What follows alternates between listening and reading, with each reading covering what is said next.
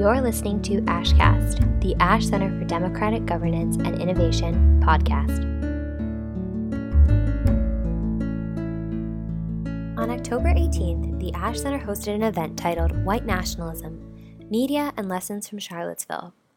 Nicole Hemmer, assistant professor in the presidential studies at the University of Virginia's Miller Center, Tyler Bridges, a Shorenstein Center Fellow, journalist, and author of The Rise of David Duke, and Saida Grundy, Assistant Professor of Sociology and African American Studies at Boston University, comprised an expert panel moderated by Karen Finney, a fellow at Harvard's Institute of Politics and former senior advisor for communications and political outreach and senior spokesperson for Hillary Clinton's presidential campaign. This event was co sponsored by the Shorenstein Center on Media, Politics, and Public Policy. Let's listen in.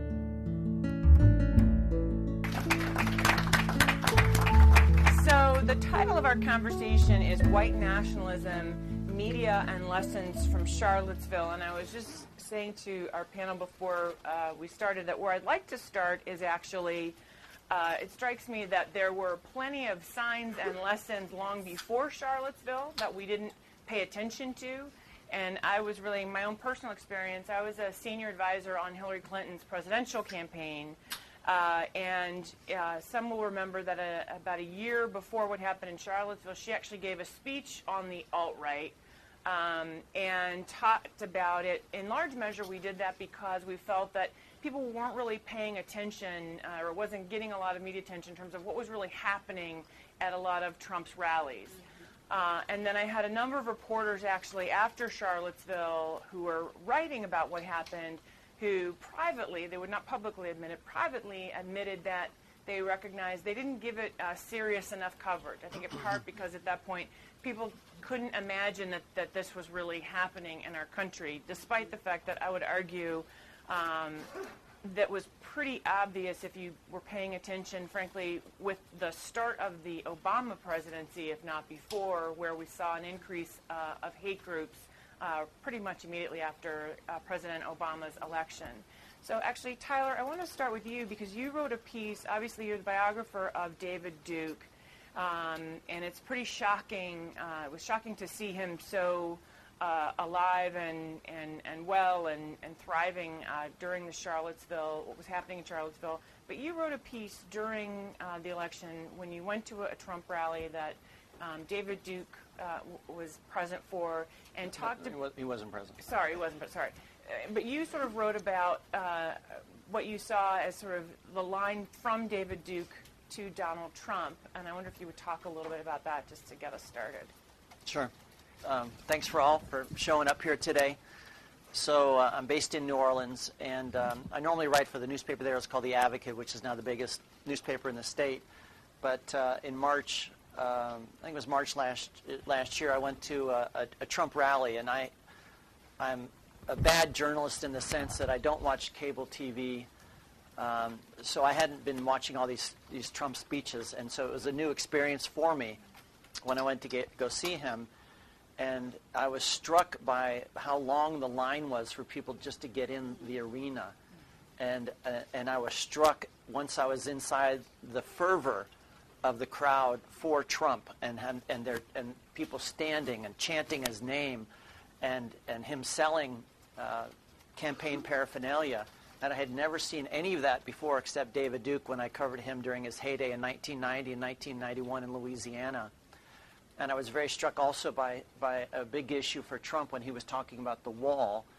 And uh, David Duke back in the late 70s when he was in the, when he was uh, the Grand Wizard of the, the Knights of the Ku Klux Klan, uh, he had something called the Klan, the Klan Border Watch down in the, on, in the border uh, with Mexico. And, um, and other issues that Trump was talking about, really kind of sending a message. That was David Duke's message as well, way back uh, when he was running for political office in Louisiana. And I was very much struck uh, by the parallels. And then it was striking when, uh, when Trump was first asked about, about the, the, the, favorable words that David Duke gave for Donald Trump. And Trump initially said, I didn't, didn't really know him and not quite know, which was clearly not true. And then, and then fast forward, you, you, could, you see his comments uh, about uh, the events in, in, uh, in Charlottesville. and I think many people have come co- to the conclusion that that Trump is. Um, you can uh, certainly it can be debated whether he's a racist I, or not. I think a lot of people would say he's not, but he's clearly giving. I think the phrase you used earlier was the, the dog whistle to the right. But it's very striking that that David Duke, who for years has been very very critical of both political parties. Uh, the only political figure he had ever spoken favorably of, uh, who was a national figure, was Pat, uh, Pat Buchanan. Mm. But uh, Duke spoke very favorably during the 2016 candidate uh, of Donald Trump. So one of the things about this conversation, you know, so I mean, David Duke was pretty blatant back in the 90s that it, it was about white supremacy. Right. And then we kind of, now it's sort of white nationalism slash uh, the alt right, which right. as a, for me as a communications person, I feel like that's great spin and that's yeah, exactly. nice reframing, right? It sounds much more polite. But it really is, uh, again, this is about uh, a movement around white supremacy and, and sort of it struck me when I was reading Tyler's piece and just sort of again in the reaction that people seem so surprised as if this had gone away. Right. And certainly a lot of what you've written about is it's not only not gone away, it's very much alive and thriving, frankly, in this technology age. Right, right. And, and it's extremely patternistic when looking at U.S. history right? So we look at the scheme of our history. We look at particularly from Reconstruction on, um, you know, what Carol Anderson is talking about in White Rage, and she says very poignantly, you know, that for every racial progress, there's racist progress, right? That there is always this catch-up game that white supremacy plays with any sort of perceived advancement, particularly perceived black advancement. So when I look at the rise of Charlottesville, for me, that is not a 2016, 2015, 2017 conversation. Um, if we, you know, not only does it have a tremendous history in terms of white backlash, but I'm talking about more concretely, we can look at the rise of Obama was the rise of Trump, right? Sure. And you know, in the in the way that many of my colleagues have stated it, is that it was you know the followers were there awaiting their leader. So we look back at uh, at you know even you know, literally reports being written by Homeland Security that were completely ignored because they were focusing on white men, white domestic terrorism, um, and this, you know, this hysteria about no, but they're not Muslims, so we couldn't possibly care. You see these reports about look, this this Obama figure, right? There is a tremendously stoked white violent backlash to him, and those reports were widely they, they were dismissed. You know, uh, you know, uh, staffs were cut because of this. Uh, you know, because of this idea that you know, well, that that doesn't sort of uh, that's not the the dope on the table in terms of Muslim terrorism, right? right. Um, but yeah, but the, but the rise of Trump is begins with the rise of Obama. I mean, that's that's really the origins for it. So, Nikki, you wrote about Charlottesville. Obviously, you were there. You have a very personal take on it talk a little bit about the piece that you wrote and sort of your perspective about the contradictions, because I do think for some people, whereas on the one hand, what Saida is saying seems pretty obvious that, mm-hmm. you know, as we had a black president, mm-hmm. which I would argue is sort of the height of black progress in some way, it meant that, um, you know, we sort of, a lot of us view the election as a, moment in real uh, white lash or, you know, white backlash, if you will. And you talked a lot about just the, the contradictions Charlottesville in particular uh, sort of manifested with all of these issues going on at the same time. Right. Being in Charlottesville was really fascinating for me in a lot of ways because, you know, I had been on the alt-right beat before there was an alt-right mm-hmm. beat, and so I had been studying these groups, but from a very sort of removed distance. Um, and then to be in Charlottesville on the 12th and be covering what was purported to be a rally, which was mass violence, even by the time that I arrived on the scene a little after 11 that morning, um, made it much more personal. And one of the big questions that a lot of people had in the immediate aftermath of Charlottesville was, wait, why do you have Klan rallies and torchlit marches and Nazis in the middle of what looks from a distance to be this kind of blue bubble in the middle of Virginia? Because it is very much a college town it is very much a democratic town. And I think that for people who live in Charlottesville, the tensions are easier to see um, from up close. That it is a town that has a, a right wing community, including Jason Kessler, who was the organizer of the so called Unite the Right rally, um, and a visible presence of the alt right within Charlottesville. And there's enough of a base in a place like rural Virginia for those types of politics. And you also have in Charlottesville, because of the tech and higher ed um, industries there, this kind of wealthy, white, liberal, performative progressivism that is a big part of the town. So you see people holding Nazi flags and Confederate flags marching under a banner that says diversity makes us stronger. But that commitment to diversity doesn't go much further than banners, right? Here we have a town that until 2015 didn't have a black city council member, and once they got a black city council member, the black city council member was like, hey, you know those Confederate statues in the middle of town? Not everybody loves those. and in response, Jason Kessler carried out a campaign against Wes Bellamy, the city councilor, um, and I think that it drew attention to another part of Charlottesville that's often ignored, which is a black community that doesn't have much power. Um, segregation residentially and educationally in Charlottesville, and the way that that performative progressivism hasn't done much to actually address the um, landscape of racism in Charlottesville. And now that that racial progress is being pushed by a city council, spurred by Wes Bellamy, to take these statues down, it became one of those sites um, for a variety of specific reasons, but these larger, um, these larger patterns that Saida is pointing to um, that has made it spot number one. And of course, Richard Spencer went to UVA. There, there are personal connections as well, but um, I think that's why Charlottesville has become so um, so much of the spot where this is happening. So one thing I want to mention, um, we're going to keep talking for a few more minutes, and then I'm going to open to questions from everyone. But I would also ask our panel to please uh, jump in. So, uh, Nikki, I want to build on something that you wrote about and that you just talked about. So after uh, you have the first black city council member, it struck me, and he says, "Hey, maybe these statues of Robert E. Lee are a bad thing." Uh, particularly given, and this is something that I've written about, I mean, those statues really represent um, an attempt or a, you know, again, another sort of PR campaign, if you will, around uh, white supremacy and a terror campaign against African Americans. And what struck me was that's what the statues embodied, that's what the attack on the city council member who, as you describe it, you should talk a little bit more about it, it the, the nature of the attack, which was sort of like, hey, you, why, why are you upsetting all our, our black folks? Everybody seemed to be fine. And then, Said, I want you to weigh in because it struck me that there's a connection between that and something you, you know, again, what you talk about in terms of um, attacks on um, sort of uh, the black professors. Right, right. And I would say visible black people writ large, right? Yep. Absolutely.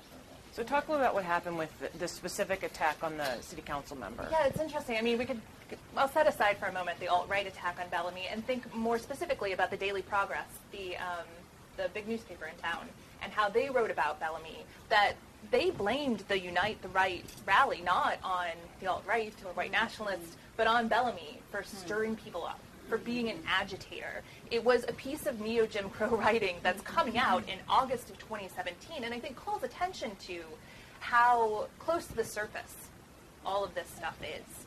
Um, one of the things that the alt right has done pretty successfully, because the alt right did not emerge to care about Confederate statues, but they saw this issue and they saw an opportunity in this issue um, to kind of build Absolutely. build a coalition and to win people over to their side, to win adherents.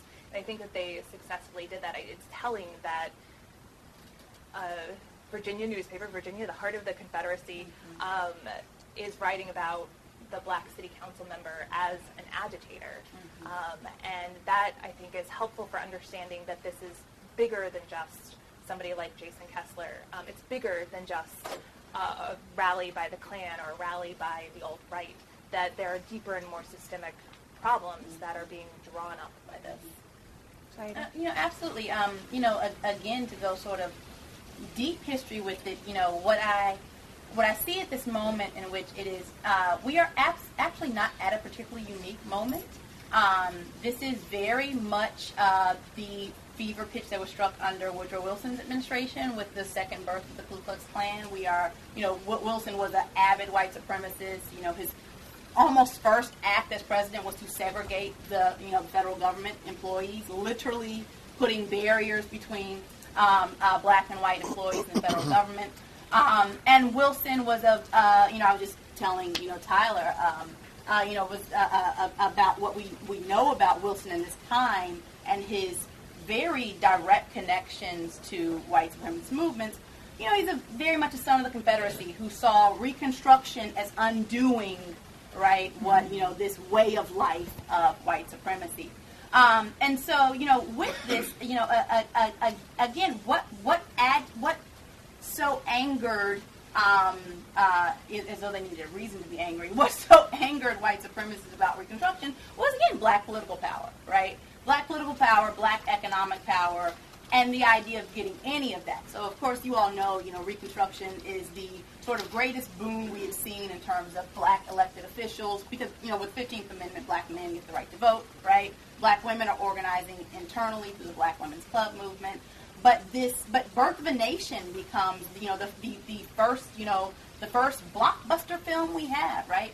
Birth of a Nation becomes this um, propagandizing moment to say that black political power will be the end of, of, of our way of life. Black political power will mean that they will rape your daughters. Black political power will mean that um, you know that our entire Congress will be you know, majority black. We will be the ones enslaved. Right? This is this entire propaganda campaign. And I think that in Charlottesville, you see not only vestiges of that, but you see again this uh, the you that white supremacists use black political power in these utilitarian ways to not only stoke their flame, but to reassert what mm-hmm. their agenda is, to, to reassert who they are, really. Mm-hmm. So I, I think I, I, I, think that there's actually a very uh, a very vested interest and a very sort of um, you know you, you you do what you know and sort of they inherited this legacy of you you know you you, you go for someone who's highly visible, black, who has some semblance of power, particularly political or economic power. And that is actually how you rebirth or you resurge a white supremacist movement. So, Tyler, I guess my question to you, since you have been looking at this for some time, through obviously looking at David Duke and his role, both in the extremist right today, but I guess my question for you is, are they, is the right stronger today than it was in the past? I mean, because one of the things that struck me about the piece you were writing with Trump was it feels like it's expanded. It's not just targeted at African Americans. It's immigrants. It's the Muslim ban. It's you know so it's building the wall. It's the Muslim ban. Um, so is it is the movement and they elected Donald Trump? is the movement larger today than it was? Is it more pervasive than it was? Is it more acceptable than it was? You're talking about the white supremacy movement. Correct. So I just got off the phone this morning in preparation for this event with uh, someone at the Southern uh, Poverty Law Center and also at the ADL, the, the, two groups that follow the extreme right the closest, and I posed that same question. And so I'm about to say something that some people will disagree with, which is I think that um, I think people believe that the alt right is bigger than it really actually is because of Charlottesville, because Charlottesville got so much attention um, the number of people in Charlottesville, I was not there. You were there. Correct me if I'm wrong. The best I can tell from all the accounts that I've seen, except I haven't seen your piece yet, was there was maybe 500 people there. And there was a rally in Boston afterwards mm-hmm. against that, that that had far many more people. Um, it seems clear that there are that the alt-right movement, the white supremacist movement, is bigger than before, but I would argue that it is still very, very small. Dave, what David Duke achieved back in, he was elected to the state legislature in Louisiana uh, uh, narrowly, but he did win. And then he ran for governor of Louisiana, and he got half the white votes in 1990, and then uh, and that was the Senate. And then 91, he ran for governor and got half the white votes. There has never been anybody with, the, with I would argue, as the political brilliance of David Duke uh, on the alt right. No one else has shown any sign that they can come close to winning offices as David Duke has. there was um, a, a, poll that, that um, was pointed out to me that came out in the Washington Post uh, ABC poll post Charlottesville that showed the question was um, Would you be concerned if someone expressed neo Nazi or white supremacist views? And the surprising thing to me is that 9% said they would not be troubled by that if they had a friend who expressed those views. So, bottom line to me is I, I think the, the, the, movement, to answer your question, Karen, is it's, mm-hmm. it's a bit larger. Uh, it's still a very, very small slice of America. But I think Trump has emboldened uh, uh, folks to feel, say certain things uh, that they, they, maybe they wouldn't have said before or think certain things. It's small, but it's well placed. Yeah, you know, it has a lot it's of power. extremely well placed. Yeah, it's literally in the overall. I, I want so I want actually that's a point I want to make because I want to push back on that. Uh, this was the subject of conversation at uh, the IOP and the uh, post-election campaign managers conference.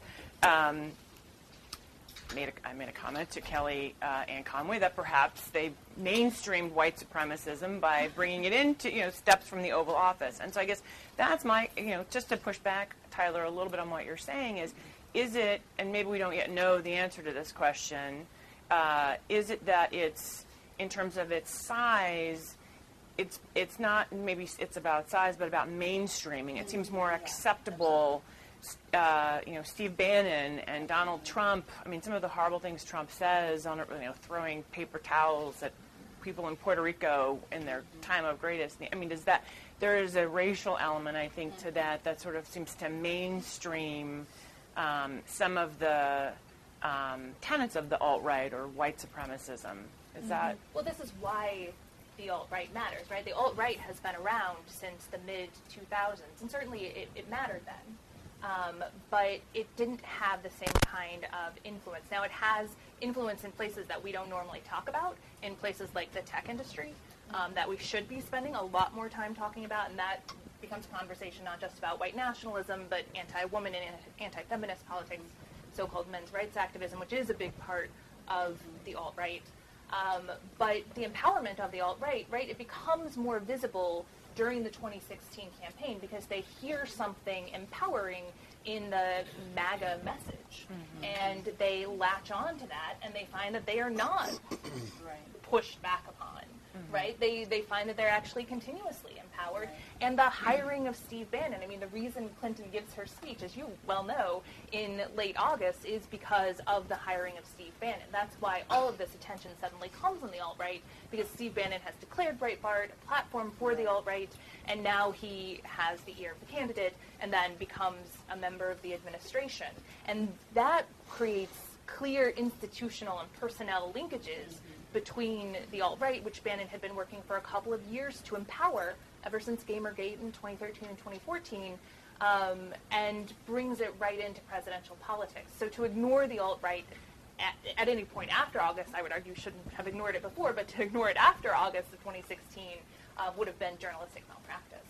Saida, did you want to weigh in on that? Uh, uh, no, I mean, I, I, I, I absolutely, you know, uh, these, these, um, these connections, these, you know, these, uh, these tendons we see overlapping between the alt-right and our mainstream institutions are, are, are not our imagination. I mean, sometimes they're extremely literal connections, right? Um, you know, again, that is, uh, you know, part of our history. But, um, but, but, you know, this is, um, we, I, you know, I, I, I, I find myself troubled even using the term alt-right at the point where they murder people so, uh, you know, I, I, have a, I have trouble myself using that language because it seems like I am employing their own propaganda. Talking about the incident in Charlottesville. I, I, absolutely, and I'm talking about the assaults on brown people. That you know, you have people, uh, you know, with with uh, you know Southern Southern Poverty Law, Law Center. You know, they're saying like, look, we don't have to sort of guess, you know, about people's intentions. Like they're literally writing like Trump, you know, at the scene of their hate crimes, mm-hmm. right? Um, but yeah, you know, I, I, this is you know this is white domestic terrorism? Yep. Yeah. I, I would say a couple of things, and, and these two may be controversial among some of you, which is I make a distinction between um, white nationalism and white supremacy. Mm-hmm. To me, white, white, white nationalism, and I, I think of Steve Bannon, who's not a person I've ever met, mm-hmm. but as a person who's pushing the idea of, of sort of white rights and speaking. Uh, you know, there's a debate what gave rise to Trump. Was it identity or was it economics? And, for, and I think Bannon is pushing particularly that identity, sen- the, the sense of, of white people in this country that they're losing their country, mm-hmm. that there's all these people are coming across the border, these Muslims.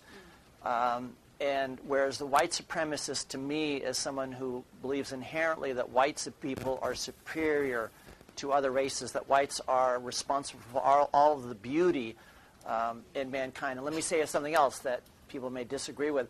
I interviewed a lot of, of David Duke supporters back in the day, and I made a distinction in my mind that I did I thought anybody who voted for David Duke was racially insensitive. I did not think that they were automatically racist say that? Explain that. How, that they were racially insensitive but not automatically racist? Yes.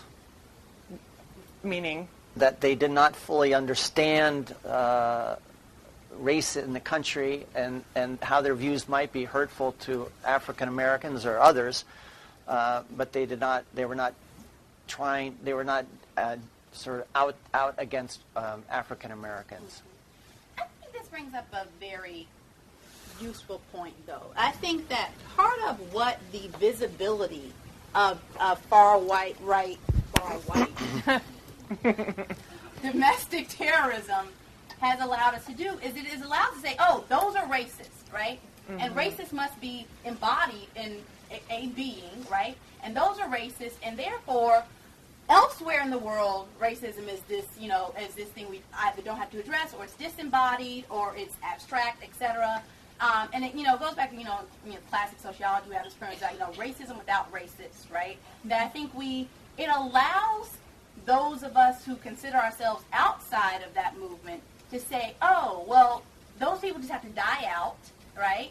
Um, they just inherited that from, you know, their granddads. And, you know, the problem is them. And then it allows us to be, to turn a blind eye to the way it operates everywhere else. To me, it is a question not worth answering if a David Duke supporter is racist or not, right? That's not worth answering. At the point in which you are okay with white supremacy and white nationalism, why is it worth answering if you individually have a black friend or not? Like, I think the, the metric we have about this individual embodiment of racism, I mean, sociologically, that's a useless question. And I would Go just ahead, take that a step further and say that one of the things that the rise of the alt right, and I think journalistically and historically that's a useful term to use, although I think people have to be specific about what it means, mm-hmm. um, has unveiled um, some misconceptions broadly shared about racism among journalists um, that journalists have fundamentally misunderstood what racism is and what it looks like. And so they see somebody like Richard Spencer and he's not wearing a hood on his head, right, and right. suddenly they're like, whoa, right, like let's write an article about the fact the that he eats fancy food, or he wears tweed, or he cuts his hair this way. Because what they don't understand is something that you said earlier, Saida, which is that racism fits itself to the fashions of the time. And that's all the alt right has done. They've refashioned racism and white nationalism into the garb of the social media age and, you know, hipster racists. But aren't we talking about two different things? Which, so, I mean, one, the, certainly the interviews that I've read with Richard Spencer, you know, they've talked about the idea of we want to take this online movement offline and the recognition that you know yeah you, you want to look more clean cut and look right. and not look uh, which I think is that to me, that's a strategy. That's maybe that's you know adapting to the time, but it also feels like a political strategy, sort of in the same way, kind of to where I think Tyler was going. Uh, you know, 25 years ago, David Duke had a political strategy. I mean, he may had his beliefs, but he also had a political strategy around how to attain political power uh, around that. So, so it's, it strikes me that's a little bit different than not just journalists not understanding it, but rec- maybe calling it for what it is. And perhaps not realizing that racism is strategic, right? Like, of course, they're using strategies to become more mainstream or to seem more presentable, but respectable racism is also like it's the Citizens Council dressing right. up in suits instead of dressing up in sheets, and that too is just historically how racism functions in the United States. So here's the other question I guess I want to pose to the panel. The other piece that strikes me again, sort of looking in the aftermath of 2016, um, you know, we had this conversation about, and Tyler's heard me pose this question before, but you know, so we had this conversation about uh, the white working class. And it strikes me that, you know, particularly there are a number of studies that have been done post uh, 2016 that illustrated exactly what Tyler was saying. A lot of white voters felt like they, and polls said things like, I don't recognize my country anymore, I don't know my place in my country anymore, um, and that something that you all said. I mean, Trump kind of stepped into that with his dog whistles to sort of speak to that, to say, oh, it's not your fault, it's their fault. But don't we have to sort of view that on a spectrum in that I don't know that, I don't believe, I should say, and I say this as a mixed race person who has a lot of white, blue collar people in my family, I don't believe that, or there, are, I think for some people that's, they're not racist. Their intention is not racist. It's fear based and it was manipulated, which is to me is different than when I look at a Richard Spencer who knows exactly what he's doing, or a David Duke who has um, even crazier beliefs, which we, you know, Tyler, we should talk about in terms of his beliefs about Jewish people and sort of the supremacy of, of white. I mean, it feels like isn't there a spectrum? And so my question is, do we even have the right language to be able to talk about this because it's such a nuanced conversation. Right. Well, you know, I think that um, across our different disciplines and vocations, yeah, I do think that we are not, we don't connote the same things when we say racism, right? So, you know, social scientists and journalists and policymakers, sometimes we don't mean the same thing. Mm-hmm. The legal community certainly has a definition mm-hmm. of racism that I think is like, I'm like, this is not how this works in social sciences, right? Um, so there's certainly that right? And I think that um, in terms of how the spectrum looks on the ground, um, okay, so let's let's let's abstract the even term racism. Let's just talk about self-interest, right? Let's just talk about self-interest, right? It's a much easier way to maybe to maybe digest this thing. If you are operating out of self-interest and you see your self-interest as aligned with people who look like you and you have power to take away resources from other people who do not look like you, then can we operate on that maybe is what's happening, right? So, you know, and when we look at the white working class, um, I was actually really, uh, I was talking about this this week, and I was actually really fascinated because of the question that, you know, um, labor scholars have, have but I just got a real answer to it of why didn't unions take off in the South? Right? Well, we look at unions, we look at northern industrial cities, and it wasn't because the South didn't have industry. Obviously, um, Post Reconstruction, the South had you know, plenty of industry, steel, etc. Um, most of them were using exploited black labor. But unions didn't take off in the South because union coalitions were seen as a threat to Jim Crow. Right? They were seeing that this, this idea of having your self interest be class based, labor based, was seen as a direct threat to Jim Crow, which was race based self interest. So you see at all turns in which the white working class has decided from slavery on out that their interest is going to be race based. Um, and, and they have uh, cut off their nose despite their face many times in our history to protect that race based in- interest. Um, to the point where they can see themselves more aligned with Trump than they can mm-hmm. with working class people of color.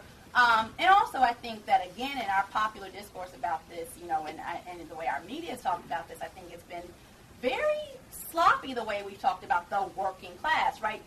working class people of color overwhelmingly did not vote for Trump, right? right. Um, so if it if it's this economic angst, why is it only white? Well, and that the working class is overwhelmingly non-white. It's overwhelmingly non-white. In a broader exactly. point. But also that, I mean, there's a difference between the strategy of how you talk about these things, because mm-hmm. there is such a immediate defensive withdrawal anytime the word racism or racist right, right. is brought into it. But you do have to reckon with it at some level that uh, for a lot of white voters, they heard this message that yes. said, I want to hurt non white people. And even if they weren't like, well, I want to hurt non white people right, too, they said, I do not care enough about that that I'm going to vote differently. And that matters. I think it, it, goes back to your perhaps indifference question um, or description, but that at a certain point, I mean, then it becomes perhaps an intellectual conversation, but mm-hmm. at what point do we call that racism? Um, not useful yeah. politically, strategically, right. but intellectually for understanding what happened in 2016, I think we have to grapple with that. Right. So we're going to go to questions in just a moment. Do we have microphones? We do have microphones that will be handed. Tyler, I'm going to come to you before I go to the microphones and, and kind of pose the question. So what, you know, so I started this conversation by saying there were lessons that were I think, on the table that we didn't pay attention to going into Charlottesville. Char- Charlottesville obviously was a pretty powerful moment.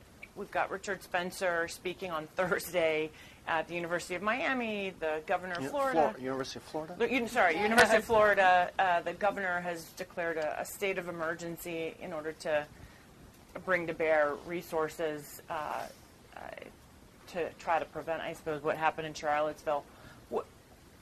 But, uh, even before you get to your question, I, am a reporter, but I'm struck that if no press covered that event and no nobody protested, Richard Spencer wouldn't go. He only goes to that event because he wants the publicity mm-hmm. that he knows he's going to get, and then he knows that there's going to be an opposite group of people that are going to get all riled up. And the same thing happened in Charlottesville. I'm, you know, I wasn't there again, but I'm convinced that they went there wanting to get a clash because the clash yes, then brought absolutely. all the publicity. Right. And that's part of, I think that's part of their strategy, right? Absolutely. So kind of to that so taking that point, that was clearly a political strategy or an organizing strategy, if you will. Um, again, feeling in the emboldening post-Trump election. So I guess Tyler, my question to you is, what do we, how, moving forward? What is the responsibility of the media, I think one of the things we hear from reporters is there's so much happening all the time, it's hard to cover this. But obviously, this is an issue that's not going away. It's been with us a long time. How can what is the responsibility of the media going forward in this? So let me go back to the days when I covered David Duke in Louisiana, and one of the dilemmas is all right, do you cover somebody like this because you're just giving him publicity, but then the other people think, well, no, we will expose him for what he is. But, but it was actually back in the day with David Duke, it was, it was local TV. They gave him so much coverage, and Duke is brilliant, as I mentioned earlier, but one of the things he's brilliant at is manipulating the media and getting out his message. And the same thing, I think, is probably happening today. The fact that we know Richard, who Richard Spencer is, he's obviously has a certain a, level of, of intelligence and able to manipulate the media. So again, the question comes up: Do you cover people like this? And I'm guessing that I'm guessing that cable TV news uh, overcovers uh, someone like that. But j- here's another question: Should should should sites like the uh, um, was the, the Daily Stormer that was shut down. I actually don't think that kind of thing should happen. I know it's done by a private company; they choose to do that. But my feeling is, if you if you if you dislike the, the, the views expressed by David Duke or Don Black or the other people on the on the, the, the extremist right, out organize them. Show that you got better ideas than them. Don't shut down their opportunity to speak Let's go to questions. There, mic. Who's got the mic? Right here. It's over here. Hi, my name is Jackson. I'm an MPP at HKS. I had a question. Thanks for this uh, conversation. I had a question about um, so white nationalists, uh, in, in my view, were an important part of the coalition that got Trump elected. Um, so I have a two-part question. What, uh, you've answered part of it already. Um, why do you think white nationalists and white supremacists are an important part of Trump's coalition? And then more importantly, what is it that we can actually do about that? And I think about how the Democratic Party had a shift in the 60s, the civil rights movement, where they were they relied on racist white people to win elections, and those racist white people left the Democratic Party and went to the Republican Party. Um, take that. easy, easy questions, yeah. easy, que- easy topics. well, one, one, thing that I'm thinking about, um, just in response to that, because that is a, it's a huge question, and I think it, it's maybe debatable how much of an electoral impact mm-hmm. courting white nationalists had, but it does have some electoral impact in a very close election, and I think we have to understand this as part of, it's not Donald Trump's strategy, because the most strategic person in the world, is part of Steve Bannon's strategy, right? Mm-hmm. Yeah. His he focused in on Gamergate because he saw, which was a, Why don't you a video game controversy in 2013, 2014, supposedly about ethics in gaming journalism, but really about the fact that there were women gamers and women game journalists who were calling out video gaming for being very anti-woman and anti-non-white people. Um, and so there was this whole um, often violent um, but pretty vitriolic um, attack on women gamers and women game journalists. Um, a lot of men's rights activism stuff coming in there. And so there was this group of people who um, had a lot of energy and a lot of um, uh, anger. And Bannon saw that and he said, I can turn those people into voters. And the way that he began that process, because people are probably not going to go to the polls based on video gaming, is that he hired Milo Yiannopoulos, who had come to his attention during Gamergate, and brought him on board as the tech editor of Breitbart. And Milo was an important component of turning Breitbart into a platform for the alt-right and bringing those gamers, white young men by and large, into a broader political ideology that included white nationalism. Mm-hmm. And as Jamelle Bouie said in a panel I was on with him last week, effectively radicalizing them. Right. Yeah. Right. And that process was an important part of his strategy. He understood why Trump would resonate with Right. those gamers and with that community. And I don't think that that's the only place that that was happening, but it was part of that strategy. And it's part of a strategy of how do you win elections with an almost entirely white base when the white population percentage of the population Right. is shrinking. Right. And we have to think about this as a, an explicit political strategy. Um, you know, that, that, thank you for that's the first time I've ex- heard that explained so you know lucidly. Um, you know, to your to your question, what I, I heard a piece of it is your interest in this uh, the this uh, the Southern strategy and the exit of the Dixiecrats into the GOP. Um, part of what I think was done in this election, and, it's, and and let me say, it is done by both parties at sort of every turn in our electoral process. I think this election was just particularly loud about it.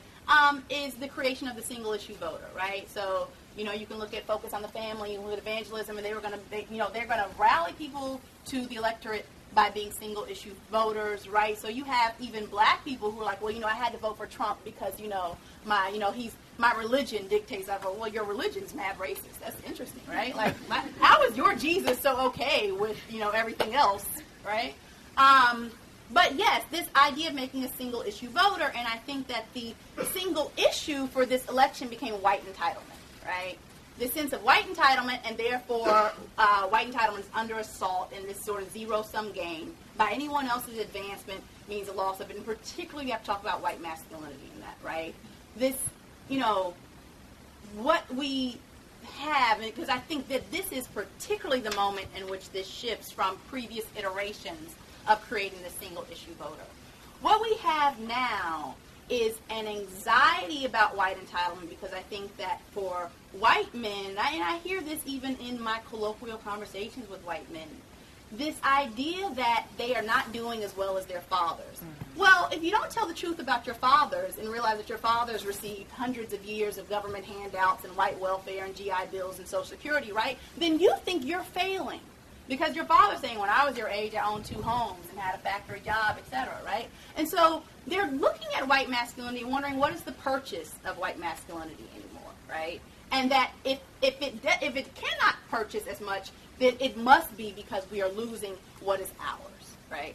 And this sense of, yeah, this e- extremely angry entitlement about everyone else's advancement, right? This a strange irony in people who want a fair market, right? A very strange irony that that fair market meant just no, we want to compete against white guys. We didn't need like women, right? Um, but that becomes like a single issue uh, vote right now. Like this, this sense of white entitlement becomes thing. And I think that you don't have to be a white nationalist. You see white nationalists as sort of adjacent to that project, right? They are maybe the vanguards of that project. So there are things about that that you hear and you say, "Oh, that makes kind of sense to me." You know, that's what that's what it feels like. You know, in my town, um, you know, that's what it feels like. You know, um, when we look, you know, uh, the crises affecting white communities in terms of opioid addiction, et cetera, right? They must be on to something. This stuff wasn't happening, you know, before. Um, so I think that became the single issue um, for this electorate. But it's been used before. It was just it just hadn't been used like this in a while, and it had been used with the Southern strategy. I think I would just add to that, just um, having also worked for the party, that I think uh, Dan Balz, who's a uh, columnist for the Washington Post, put it really beautifully in terms of just looking at the demographics and the shifts in this country and made the point that uh, the Trump campaign did a better job of maximizing the, Yes. the past Yes, and the vote and the sort of anxiety and the recent past. And our campaign, which I happen to agree with, didn't, you know, because there's been so much conversation about demographics and the, you know, minor- minority majority, and that's how we were going to put together this coalition. That our campaign perhaps didn't do a good enough job maximizing the voters of the future um, in the way that, for example, Obama did in creating his coalition. Um, so that's that's a more political answer than, than than these guys are, you know. But that that would be um, my perspective on that. Other questions in the back? Hi, I'm Caitlin Burrows. I work for the Ash Center. Um, I just want to kind of push back on this idea that the way that we should be approaching these people um, instead of shutting down their, their gathering spaces is um, kind of approaching them in the marketplace of ideas. And there's this very nice liberal idea that if we kind of engage with these arguments and talk to people and, and shine a light on how irrational this viewpoint is, then we're going to change minds. But I think that um, not only are these ideas inherently irrational, and you can't really engage intellectually with an inherently irrational, inherently violent viewpoint, but there are things in our psychology that stop us from being able to think rationally about this. And by what I mean is, I mean it's been proven that, um, for instance, in a mixed gender group, men will overestimate how much women are speaking. In um, a mixed race group, people will overestimate the white people will overestimate the amount of representation of people of color in the group. So they see, you know, there's three um, black people in a group of, of 20 and say, oh, the group was 90% It's all-black black. panel. Yeah, I, I have. Um, yeah, I have relatives that swear that my hometown is now 70% minority, and it's like 15 in the last census, just because they happen to see more people of color downtown. Um, so I guess my question is, what is the, how can the media uh, uh, approach this kind of um, viewpoint that where we're psycho- psychologically unable to really conceptualize and think rationally about this? And you t- touched on a little bit too with the white entitlement and this kind of zero sum idea that any advancement from a marginalized group inherently means that the dominant group is losing something rather than um, moving towards equity. And how can we address that? How can we talk about it? I- I'd make three quick points. The first of all is is it would not be easy to change somebody who is a who has white supremacist or white nationalist views to change their views, but it can happen. And if anybody, if you're free tonight at six o'clock, you're going to hear a great talk by a guy named Derek Black. And there's a great story in the Washington Post that that that where it tells Derek's story to, to, to evolve. Now, I will admit not, not many people would be able to do that, but there's a second category of people which are sort of persuadables, and I think those are the people perhaps you want to reach. The third is just, and I, I see my, my Shorenstein colleague uh, Donna Brazile back there, and uh, she talks about in trouble. she, she, yeah, we call it trouble. Uh, but that the, that the number of, of people who did not vote in the election, so instead of necessarily trying to convert a, a white nationalist, maybe you can, you can get other people to make sure that they vote because, and you know this too, Karen, Yeah. if the, the, the Hillary people who didn't turn out to vote, you, know, you can convince them that, that, the, re, that various reasons they really need to make sure, then, then you're winning your, the elections and you have the voice. But I, sorry, I think I'm going to ask this question so you can answer both. I think this goes back to something we were talking about before, though. Also, that I don't think people in our in our minds wanted to believe that this could happen.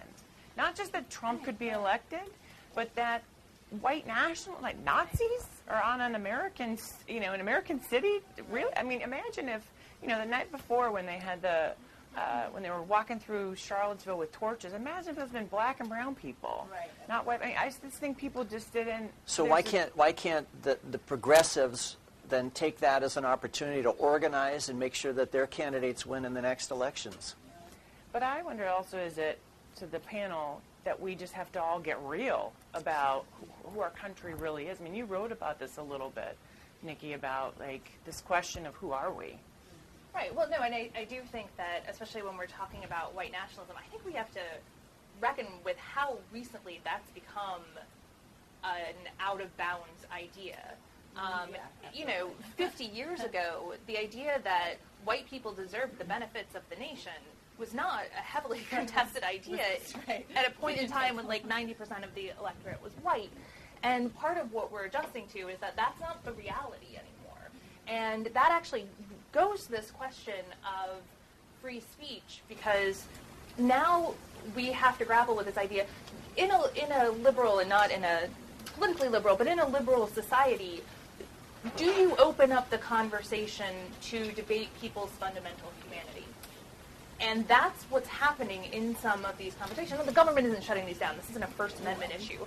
But it is this issue of what ideas should be out there in the public sphere and how do you respond to them. So that's, that's one part of it. I would also just say on the free speech issue is that one of the things that sets the alt-right apart from previous white nationalist movements to an extent is how effectively they have made the free speech argument um, been effectively able to turn the political and journalistic conversation to that, to pivot away from what we're actually advocating for Right, here exactly. is racist, anti-woman, anti-Islamist, anti, anti-Semitic um, politics.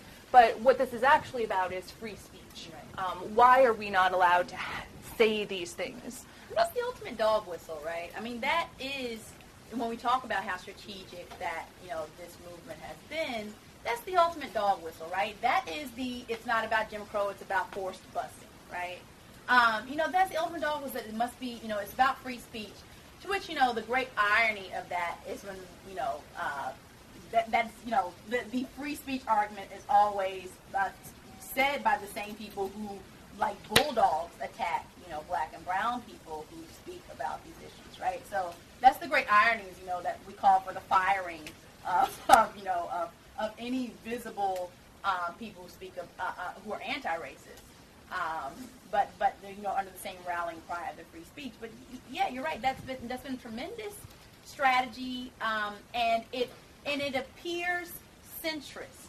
So the danger to me is about how how um, seductive that is to the mainstream, right? So you have you know university presidents saying, oh yeah, you know we need to make sure that we secure the free speech of these groups. There's a difference between free speech and providing a platform for them, right? To provide a platform of a university to these groups is different than saying, no, they have the right to free speech in there on Reddit. And, right? sh- and should the university be hosting conversations that, like when they had on CNN, are Jews people? Like, is that a Right. legitimate debate Right. to have at a university? And that's, I mean, that's the debate that you're opening up when you invite some of these people onto campus. And I'm just saying that we need to have a conversation about is that is that Right. the kind of conversation a university wants to host? Tyler, did you want to say anything for the microphone? Who's got the mic? Uh, let's go back over here, and then we'll come back on that side. Hi, um, Derek Jackson, uh, Shorenstein Fellow last fall. Um, uh, Trump, obviously, as you all have talked, uh, has manipulated white uh, privilege and supremacy enough that 53% of white women voted for Trump. So we're only about a year from the next presidential campaign cycle. Who among the Democrats um, has the has the possibility of both uh, extracting some of those white voters from their white privilege, as well as inspiring and mobilizing the former Obama coalition to get out and vote. Well, I, I'm not going to answer that with Donna Brazile in the room. I'm stay in my lane. That was a good one. That was a good one. Um, I would just offer. I don't think we know yet. I, I'm looking at Donna to see if she agrees with me on that one. Yeah, I don't think we can. I mean, I was, you know, the best example I've ever I feel people give is like at this point in the cycle of the you know 92 election, I don't think anybody thought Bill Clinton would have anywhere on the radar screen or would have won. So I think it's hard to know or at this moment. Obama. Right. Or Barack or Obama. Donald so. Trump. Like we right, or Donald Trump, right. Oh yeah, that one. It's folly to try to tackle this question. Always wrong. We have apparently been yeah. wrong about this a million times. Or, or that you just can't predict it, right? Like. Exactly. Um, you know, but one that's fascinating to me about your question is the, the, is the question of non-voters, right? So we know the biggest group of the electorate this past 2016 were non-voters, right? And I don't think we've actually looked enough at the demographics of who were non-voters. Um, there's been a very I've, I found it very unsettling this idea of like, well, you know, Hillary lost because black people stayed home. I, I think that's I don't think that's actually that's actually demogra- not true. Yeah, I don't think it's true, right? I, I, just don't think it's demographically true. Um, we saw, uh, you know, uh, we saw a great deal of white Obama voters, uh, you know, abstain from this election, et cetera. And so that's going to be the question of what is, what are the rallying cries of non-voters and um, you know, I think, and you know, inside, you know, the, the DNC, of course, there's plenty of conversation about which direction they're going to go. I will say, what has worked in the past is not a path that I'm comfortable with. What's worked in the past is the is the Bill Clinton style of, oh, we'll just double down on mass incarceration, right? We'll just push the the gas pedal on Southern strategies. I think you have one. No? Yeah. Thank you, thank you. Elliot Prager, neighbor. Uh, the uh, issue of white supremacy has always been discussed in terms of white males.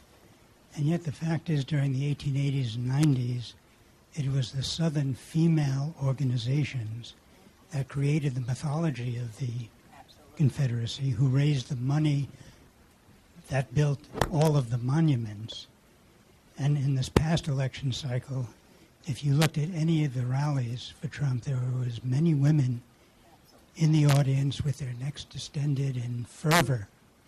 Could you please comment on the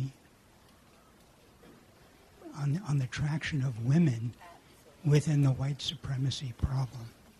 Oh yeah, um, uh, uh, uh, I'm a resident feminist here, so um, uh, in terms of my scholarship, I'm sure uh, politically there are many of us in the room. Um, but yes, so first of all, there is you know the hysteria that came out of uh, the the creation of the first Ku Klux Klan and its rebirth was always tied up in this question of not even a question of this rallying cry of white women's virtue, right?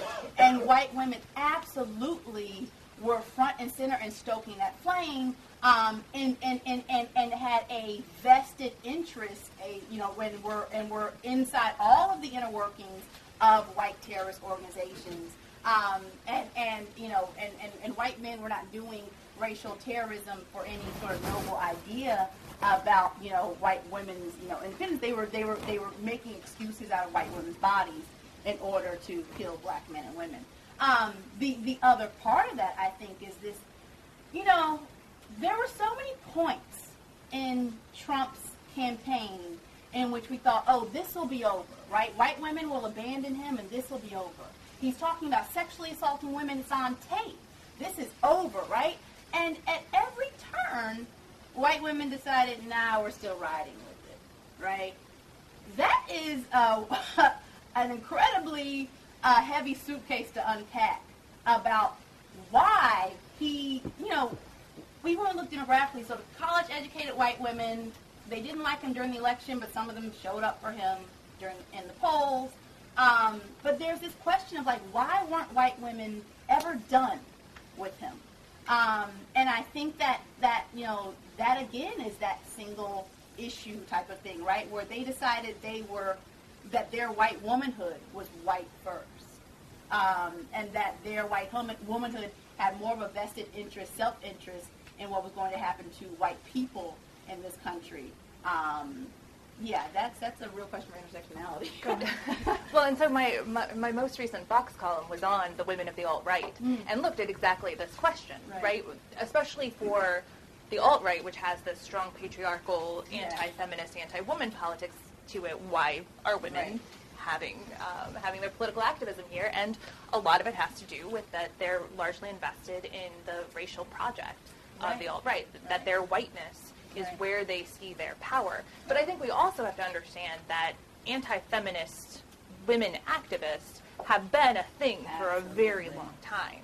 Um, if we think about someone like Phyllis Schlafly, obviously, was pushing for this idea of traditional womanhood as a political activist operating well outside of that context. I mean, it's something that we see time and again. It's the women of the Klan in the 1920s. Absolutely. It's just, it's we tend not to talk about it that much. Um, but it is something with a long historical tradition that I think is somewhat easy to understand if you see their primary identity as white Right. As opposed to And I, don't, and I don't think that they have to disaggregate white womanhood from that because again they see white womanhood as being protected by white men. I mean this is again that long sexual project of seeing brown people as sexual predators, right? And mm-hmm. criminalizing particularly black and brown men as sexual predators. So I think that their white womanhood very well sits in the nest of white supremacy. Tyler, what about just kind of going back to 25 years ago, David Duke? Would you say the same was true in terms of women's engagement then as we're talking about now? In the, in the Yeah. Mm-hmm. Okay, yes. Yeah. Okay, thanks for that answer. That was helpful. Um, you know, one thing I would add to that, that uh, Kellyanne Conway, who was obviously important in the Trump victory, one of the point, the only thing that she said that I agreed with, that I think is one is a really interesting um, sort of premise to view what happened. One of the things they found with voters uh, was, and she didn't distinguish male or female, but I think for women this goes to your point, is uh, what offends me is not what affects me. Right, right. And so I think to the point you guys are making, it makes I wonder if that was part of why they were able to then sort of use that to create the pathway and the permission structure to then even post videotape to, to vote for Trump to be able to then say it might you might be offended by that, but here's what's really going to affect you if you don't support him. Uh, might- let's go on this side, and then we'll come back over here. Um, I wanted to ask about um, Charlottesville. That in a lot of ways it seemed very, very traditional. It's the same ideology as 25 years in most ways.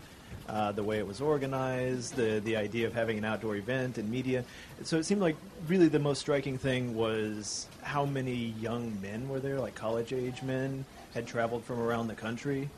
And so I'm curious uh, your thoughts on that. On first of all, what changed? That like the problem for 20 years for a white nationalist event like that has been that young people, or anyone who has a lot to lose, could get outed, and then have a lot to lose for that. And it seemed like the boldness in Charlottesville was throwing that to the wind. A lot of people doing that, saying it's fine. Uh, I'll just deal with it. And then you actually saw that. There were a lot of college students who afterwards were outed, and then instead of freaking out, they were prepared. They had an articulate white nationalist talking point. They went on the media. They talked about how they believed in their people. It was all very well choreographed.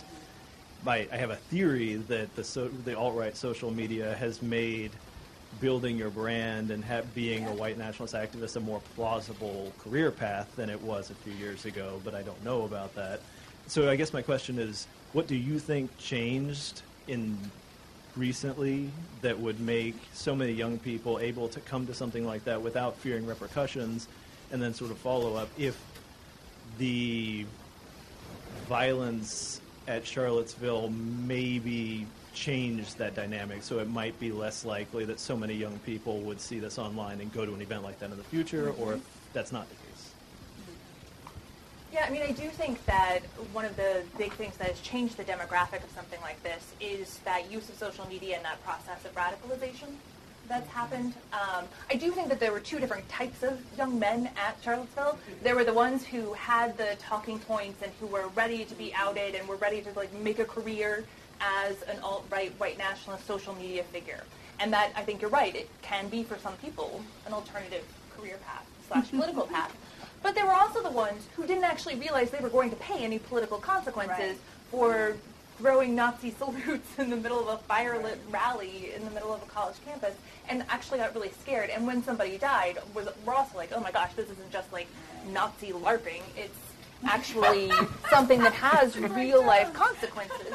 But you do see this, right? Like, the, it was role playing that was Yeah. happening in some ways too, which is not to disaggregate it from the deeply violent politics already at the heart of what was happening there, but to say that in transitioning from the online world to the real world, um, suddenly they, some of them faced real world consequences that they hadn't actually anticipated that they would face. And so I think that there, and I do think that the death of Heather Heyer, the murder of Heather Heyer, um, for some of them really drove that home. I mean, it's one thing if you're um, you know, throwing bottles at Antifa activists. It's another um, when somebody's died. I think that you know what you explained earlier about GamerGate, and when I when we intersect that with age and look at youth, I think that mm-hmm. becomes so important in terms of the appeal that this type of rhetoric already had with a particular cohort of young white men, um, and it met them where they were. Right? It, real, it literally brought it to their doorstep, met them where they were. You're online, we're online. You know. Uh, we have you know, memes. You like memes, like yeah. exactly right. You have a Twitter egg. We got a Twitter egg. You know, it's like it, they really brought it to where they were. I think that was incredibly effective. And you know, let's not forget. I mean, you know, as as those of us who interact with millennials every day, I I I, I, really do not like this rhetoric about like, oh, millennials are so multiracial and they don't have, you know, they're just the Coca-Cola generation and they don't have any real problems. I'm like, what are you talking about? I see new races born every day. And there's a, a very concerted effort to radicalize white students on college campuses. This is part of what happened to me, right? So I was used as a um, as a as a target so that a, a neo-Nazi group could come on our campus, and their whole point was they wanted to spread into New England. They wanted to have a greater hold on New England. But isn't Tyler? I'm going to come to you one second. But isn't part of that say to also just uh, and to answer that question, technology? I mean, oh, the, the, I mean, because some of the tactics that they used against you are mm-hmm. tactics. Mm-hmm. I mean, James O'Keefe going after right. Planned Parenthood. I mean, some of this are the tactics we've seen them use in other sectors. And I think technology just enables yeah. it to a degree that we haven't seen well, before. I, you know, and I talk about this because technology, for me, mimics the type of anonymity that white people once uh, utilized in, in their own forms of racial terrorism, right? So it's the, it's the mob violence effect. So think, you know, I think about it in terms of regionalism as well. You bec- you have a sense of we are legion, we are a white nation, because I think the digital space is no longer, you know, where, where, where a lynching, you know, might have been a town communicating to another town how they handle their black people, right? This whole sense that you get from a digital space is like, oh, I might be, you know, uh, I, I might feel alone in the middle of Wisconsin, which you don't, because we know, we know, any of us from the Midwest know how these places operate. It allowed white people, particularly young white people who live in majority white areas, to have a sense of white nationalism that that transcended regional borders, right? And that's why you can go to Michigan and see Confederate flags, you know, you know, waving in the air, right? In Massachusetts, yeah. Exactly, right? Mm-hmm. Because I think what the digital space mimicked was what the mob mentality mimicked for white violence for hundreds of years. Um, and you know, and and that, that wasn't white. It's not the same thing as anonymity because I think when you look at white people at lynchings, they were posing for pictures, mm-hmm. right? They were very proud of having done this violence to black bodies, but the mobness of it mm-hmm. created this collective sense of white power, and I think that's what the digital space mimics. Tyler, uh, I just say a couple of things to follow up on the question, which is why young people today so David Duke, back in the 70s, he was very, very frustrated. He, he put out a pamphlet called Who Runs the Media? And his belief was Jews ran the media. And that's something we haven't really talked very much about here. But, but David Duke, his true biggest concern in life are Jews. It's not African Americans. It's not people. Uh, and that's true of other leaders on the, uh, on the extreme right. But Duke was always trying to find a way to get around the media. And he put out a monthly newspaper but what we have in the digital age is there's all these new ways that, that, that all of us can reach people, and you can reach people in a very niche way. And, and the people on the alt-right have been very clever. There's this sort of fashy haircut of, of Richard Spencer, and they use memes in very um, clever ways and, and, some other cultural icons. And, you know, the Pepe the, the, the frog. And so you can you can reach a, a, a, potentially persuadable audience in a way that, that I think you couldn't before. Yeah, right, absolutely. Agreed. Okay. Question up here, Fred. I'd like to follow up on some of the earlier comments of the panel. Um, in an era like ours, in which free speech is under such threat, uh, I find it very chilling to have someone describe uh, free speech as the ultimate dog whistle. Uh, I'm not sure what that means. Uh, I hope it wasn't the attack on free speech that I initially feared it was. Uh, but I'm most interested in following up on Tyler's remarks uh, just before the Q&A started about uh, the extent to which, well, this is another free speech issue here, isn't it? Uh, the extent to which by covering um, news events, uh, events created by alt-right people, we give them the, publicity they desperately seek for. I'm still trying to figure out uh, the extent to which the news media enabled Trump in the campaign. Do you think uh, that my suspicion that he, he played them like a, a fiddle uh, and that the media hasn't yet faced up to the fact that they have a share of the blame for Trump winning by the way they covered him and by the way they, even now, are being used for his publicity, his reality show TV publicity gains. Tyler, do you want I think you're the best person to answer that, Karen. I'm just the moderator, Tyler. You're the journalist. No, no, I know. I, know. I, I don't cover Trump, so. I mean, I would say yes. I, uh, although you know there are some in the media who have some. I mean, it happened uh, again right here at the post-election conference. It, you know, to some degree, cable news is a money-making endeavor, and they would say, "Well, our shareholders were happy." Uh, so, I, I, you know, and interestingly enough, it was uh, Republicans from the from other campaigns in the primary who were the most angry about the fact that Trump became the nominee. I mean, we were not. I'm not happy about it either, but. Uh, so I think, yeah, I think there's an open question as to whether or not when you have on a split screen, you know, uh, an empty podium waiting for Trump and on the other. I mean, I can remember nights when Hillary, you know, we actually won a primary and we were waiting because Trump was going to speak. And we knew that even though we were about to be able to give a speech having won something and he was just doing a, reg- a rally, that was what was going to get covered. And so we had to, you know, make sure we spoke before because his, it was so unfiltered. So I, I but I actually, and I guess the question that I would put to Tyler to, to, to your question, because can't let you off the hook that easily, is from the perspective, though, of the media. I mean, to your point about how things are, you know, whether or not coverage, you know, sort of begets exactly what they want. I mean, isn't part of it, and this kind of goes back to what I was asking the question, as to whether or not we have the language to really talk about and cover what's happening, that, you know, these things, it may be that Richard Spencer wants this uh, controversy going into his speech on Thursday, but isn't part of the responsibility of the media not to just show the event, you know, from beginning to end with no critical thought, like on a cable, or a, or a journalist to write about it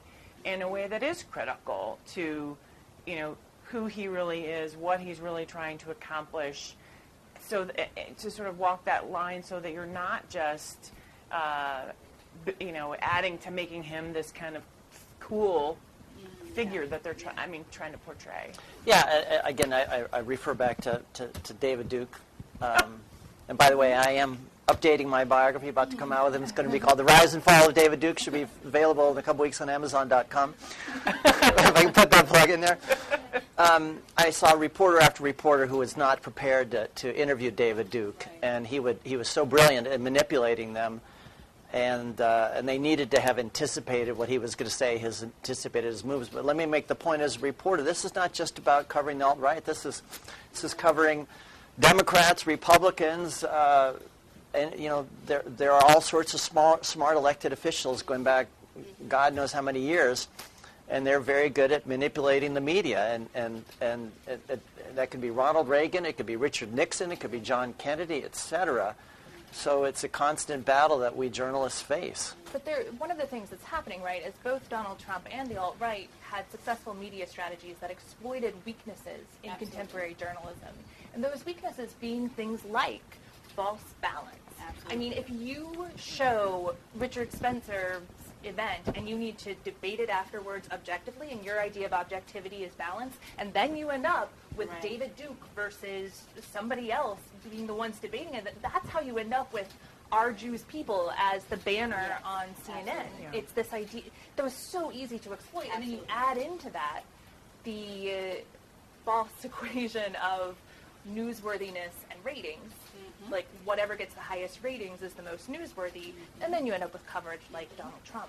Um, and I think that the ability to exploit those weaknesses has been one of the major successes of the alt right over the last year. I mean, to, credit to journalists, though, I saw a great deal of, of reflection in sort of the Monday morning, morning quarterbacking. I saw a great deal of reflection about, like, where are we in terms of, you know, like, you know, by definition, everything the president says is news. This is what Dan Rather was talking about, right? Said, by definition, everything the president says is news. But where are we if we are constantly sort of chasing or, or allowing ourselves to, to, you know, to, to be red herring by everything Trump tweets? And I think there was a great deal of this sort of, you know, come to Jesus moment in journalism about, you know, are we gonna are we going to actually adjust to this new playbook?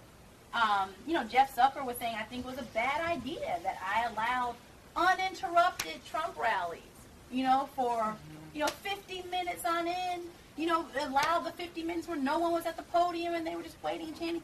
I actually did see some reflection on that. Now the question is sort of what comes out of that reflection. Do they actually come Yeah, to Jesus? exactly. Yeah. I would argue they're still. I, I think when you talk to most journalists, they're still trying to figure it out. Yeah, to be honest, I think we have time for one more question.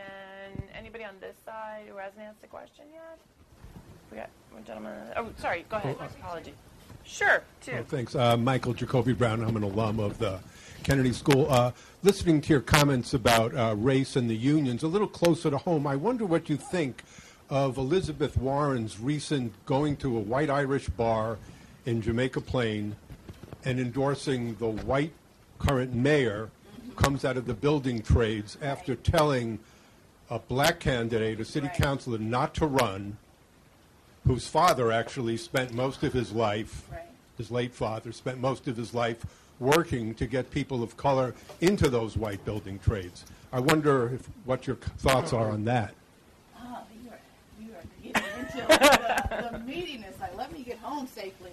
um, um, I think absolutely when we think about where the DNC is going, they cannot just play to the same playbook of well, if we lost this pers- this perceived white working class, then we just need to speak a language, speak the exact same language that our opponents did to them um, about like, yeah, you know, we're really on you guys' side. And yeah, there's this white coalition between us, and I actually think that's going to really sting them in the end if they take that route to it.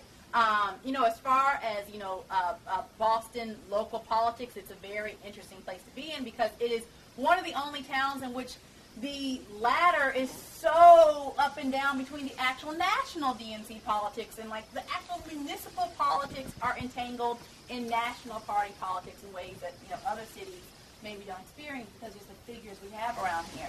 Um, but yeah, I think that that is you know, sort of uh, microcosmically, that gives you a lot of insight to, okay, if that playbook worked for them, then we'll just replicate that playbook. And to be clear, that wasn't a playbook that the Republicans sort of originated. I mean, both parties have played that playbook, at, you know, immemorially, right? This uh, but but we are we're not interrogating things like okay so but why have our unions been segregated know we're not asking the sort of question behind the question on those um, yeah and and you know if Boston is is uh, uh, is is unsure of its ability to have a black mayor I think that says more about, about Boston than than uh, than, than than than anything else um, yeah but I would I would love more of your insight. This state had a black, a black governor. This state, uh, Oh, absolutely. senator. No, absolutely. So this state has done what, what, 48 states have never done? Abs- Uh, or 47. Because Illinois, New York,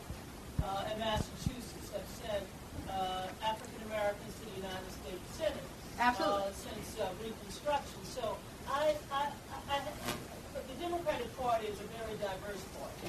We don't speak for one group, and, and we don't dare say uh, try to heal all of the wrongs of the past. It was a Dixiecrat party until John F. Kennedy, again, from Mhm. Massachusetts, Right. and Lyndon Johnson opened the door for the Democratic Party through legislation uh, and other actions with the help of the Civil Rights Movement.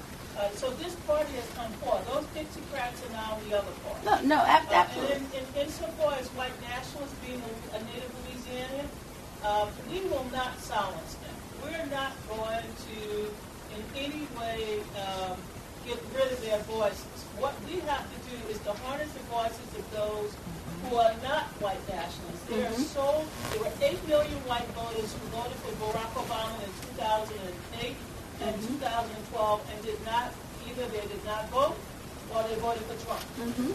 Those are the white people I'm I'm I'm interested in talking to because they they changed history. They gave us the first, you know, biracial president. Obama was both. Okay, Karen, I'm just being home with you. Appreciate you. Yeah. In any despair with the rise of white nationalism, but to find those voices, to find the people who didn't vote last year, and to get them back on the playing field. 90 million of them Mhm. stayed home. If Mhm. just uh, 10% of them would have voted, we not we would not be stuck in a situation today with 78,700 some odd voters in three states didn't support Hillary Clinton, and we have Donald Trump in the rise of white nationalism. So I, I would prefer, I mean, my personal view, I, I choose hope. And I think we have to go out there next year looking for those eight to nine million white voters. But more importantly, find out how we can reach out to those 90 million Americans who, whatever reason, didn't bother to vote or come out last year. That's the future, and that's where we're in the country. And I just want to say to the people, this is one of the few states that have elected African American statewide. I, I don't know your local politics. I, I'm in 0213.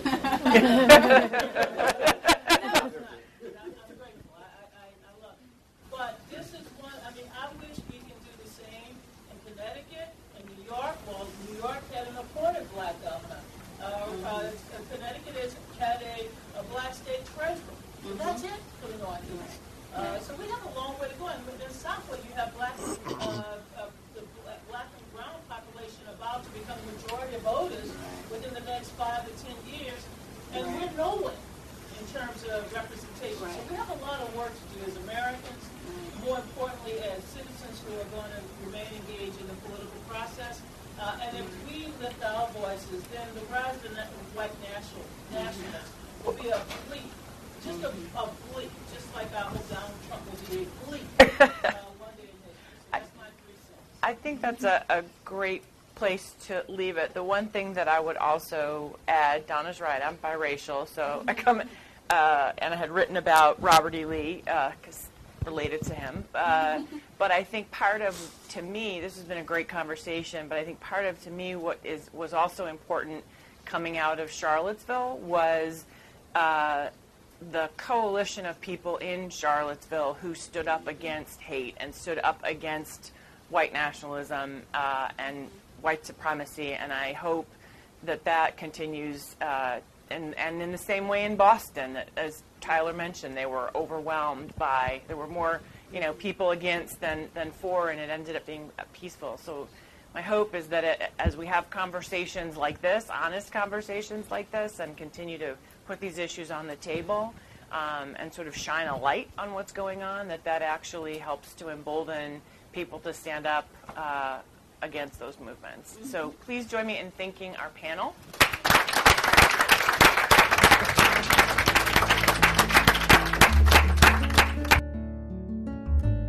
You've been listening to AshCast, the Ash Center for Democratic Governance and Innovations podcast. If you'd like to learn more, please visit ash.harvard.edu or follow the Ash Center on social media at Harvard Ash.